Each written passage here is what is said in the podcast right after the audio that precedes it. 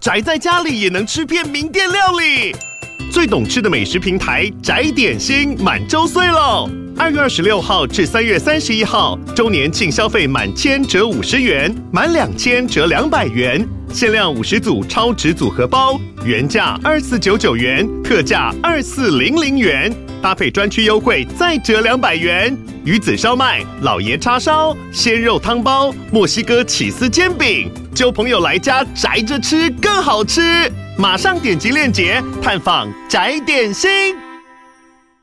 Hello，大家好，我是志奇，欢迎回到志奇机器的 Podcast，每周陪你聊聊新闻时事、社会议题或是一些轻松有趣的生活新知。那今天这一集我们要来聊聊的主题是厨余回收。排骨便当剩下来的骨头，你会丢厨余还是一般垃圾呢？你曾经遇过不同地方却有不同分类标准的状况吗？或者是亲眼看过厨余被清洁队直接丢进垃圾车的画面呢？根据统计哦，每年台湾的平均厨余量将近六十二万吨。如果用七十公升的大型厨余桶来计算，将近有一万座台北一零一这么多，甚至比日本、韩国都还要多出二十 percent。说我们是整个东亚最浪费食物的国家也不为过。而且除了厨余超多，我们处理厨余的方式也常常让民众感到困惑。依照现行法规哦，厨余必须和一般垃圾分开，还有自己的分类方式，有的是生厨余，有的是熟厨余。可是食物的种类非常的多，光是要分辨哪些是厨余，哪些是垃圾，就已经一个头两个大了。大家好不容易做完分类，偶尔还会看到清洁队把厨余丢进一般垃圾堆。啊，前面分得这么辛苦，是在分心酸的吗？厨余分类的意义和标准到底是什么？他们被清洁队收走之后，又是怎么处理的呢？今天就让我们一起来聊聊厨余回收吧。不过在进入今天的节目之前，先让我们进一段工商服务时间。你是不是也常常觉得煮菜啊、做饭好麻烦，一堆锅碗瓢盆洗到手软呢？今天要介绍的 Make It Pan 好好煮食锅，让你平底锅、炒锅、汤锅一次拥有。Make It Pan 好好煮食锅采用三层不锈钢复合金材质，没有化学涂层，不管你要用铁铲煮带壳的海鲜，或是要用喷枪炙烧焗烤都可以。另外，Make It Pan 好好煮食锅不挑炉具跟家电，LifeBridge 富川创造的可微波独家专利，让你微波炉、烤箱、IH 炉、电磁炉直火加热通通没有问题。最方便的是搭配活动式的好好拆把手，让锅具直接变餐盘，料理轻松上桌，吃饱还能够直接丢洗碗机。而且一个好好万用盖，三种锅子都适用，平常在家柱状堆叠省空间，轻松收纳，露营携带也方便。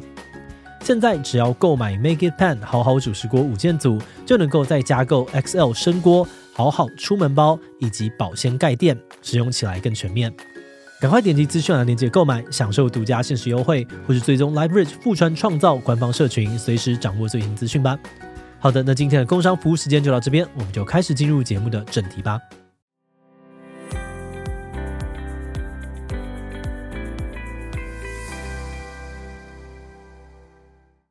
依照现行环保署的法规，厨余又可以分成生厨余跟熟厨余两种。最简单的判断方法就是看这项食物或食材有没有被煮过。生厨余就是未经烹煮过的有机食材，例如像是果皮啊、咖啡渣等等。那因为这些东西很多都可以拿来堆肥，所以生厨余有时候也会被叫做是堆肥厨余。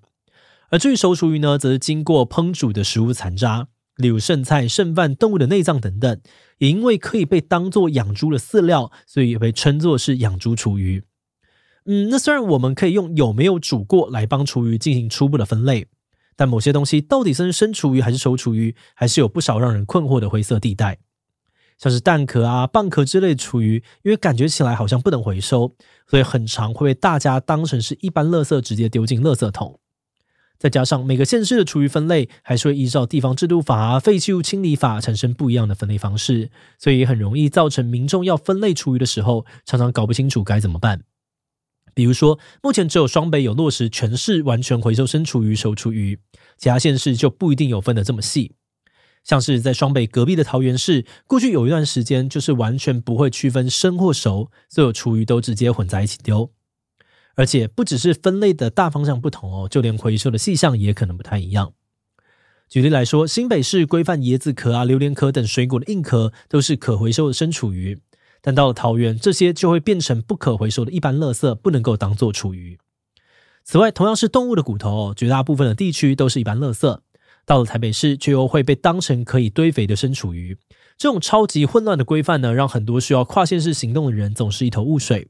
明明都是同一种剩食残渣，怎么跨了一个县市就有截然不同的分法？这到底是为什么呢？关于各地的厨余分类为什么会差这么多哦？主要可能跟各县市处理厨余的预算、机器设备，或者是再利用的管道等等条件都不太一样有关。以桃园市为例，因为桃园缺乏了可以堆肥生厨余的空间，所以从二零一八年的六月到二零二二年的四月，他们会直接把生厨余当成一般垃圾。而除了设备跟空间的问题之外，人力成本跟编制也是影响厨余如何处理的重要因素。在理想的状况下，垃圾车应该要有分生熟厨余桶，但实际上呢，有些垃圾车并没有分得那么细，有些甚至完全没有厨余桶，所以清洁人员就只能够让民众直接把厨余倒进垃圾车。再加上大家倒垃圾的时候，场面常常都很混乱，忙碌了清洁队员可能也没有办法看那么细。要是有民众把厨余混进一般垃圾里面丢掉，通常也来不及制止。根据环保署的分析，大概有六十五%的厨余其实都没有被正确的回收，直接被当成一般垃圾。而这些厨余因为有大量的水分跟盐分，所以当它们跟着一般垃圾进入焚化炉燃烧，就很可能会降低焚化炉的使用寿命。更糟糕的是，它们在焚烧的过程当中，还可能产生有害物质戴奥辛，进一步的污染环境，威胁人体健康。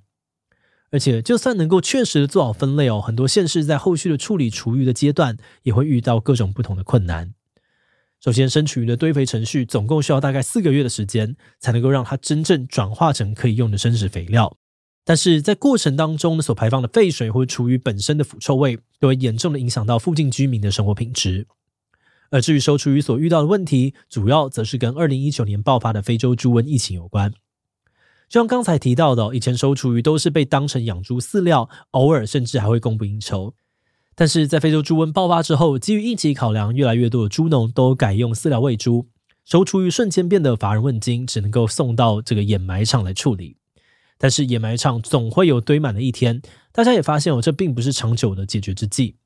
不过好险，这边有个好消息是，最近几年了呢，在地方政府啊跟民间单位的努力之下，大家慢慢的帮各种厨余们找到了不同的出路，让这些菜渣还有剩饭能够顺利的开启他们的第二春。比如哦，从二零一九年开始正式营运的台中外埔绿能生态园区，每天接收全台湾一百多公吨的生厨余，透过厌氧发酵系统产出甲烷啊，还有二氧化碳，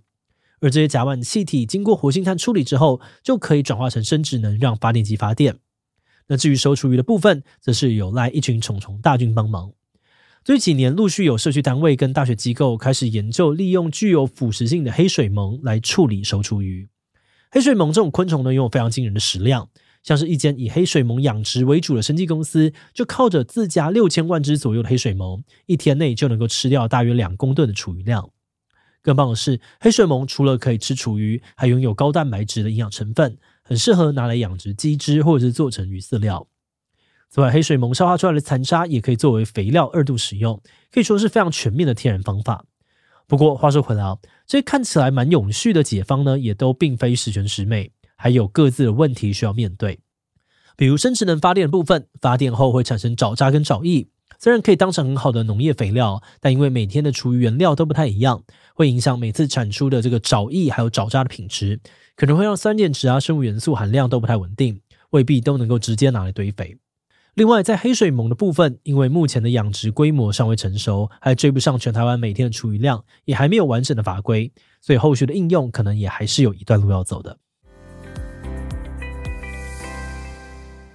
节目的最后，也想来聊聊我们制作这集的想法。我们会想要做这个题目哦，是因为有次我们在无意当中发现，台湾厨余的数量非常的惊人，但后续被拿来有效利用的比例却又非常的低。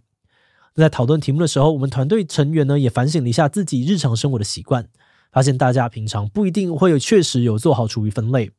有的人可能是因为懒得分，也有的人呢是因为住家的大楼根本不收厨余，或是不知道该怎么样分类。那当大家在分享自己知道的分类标准时，也惊讶的发现，原来不同县市对于厨余的认定、处理的方式，竟然会差这么的多。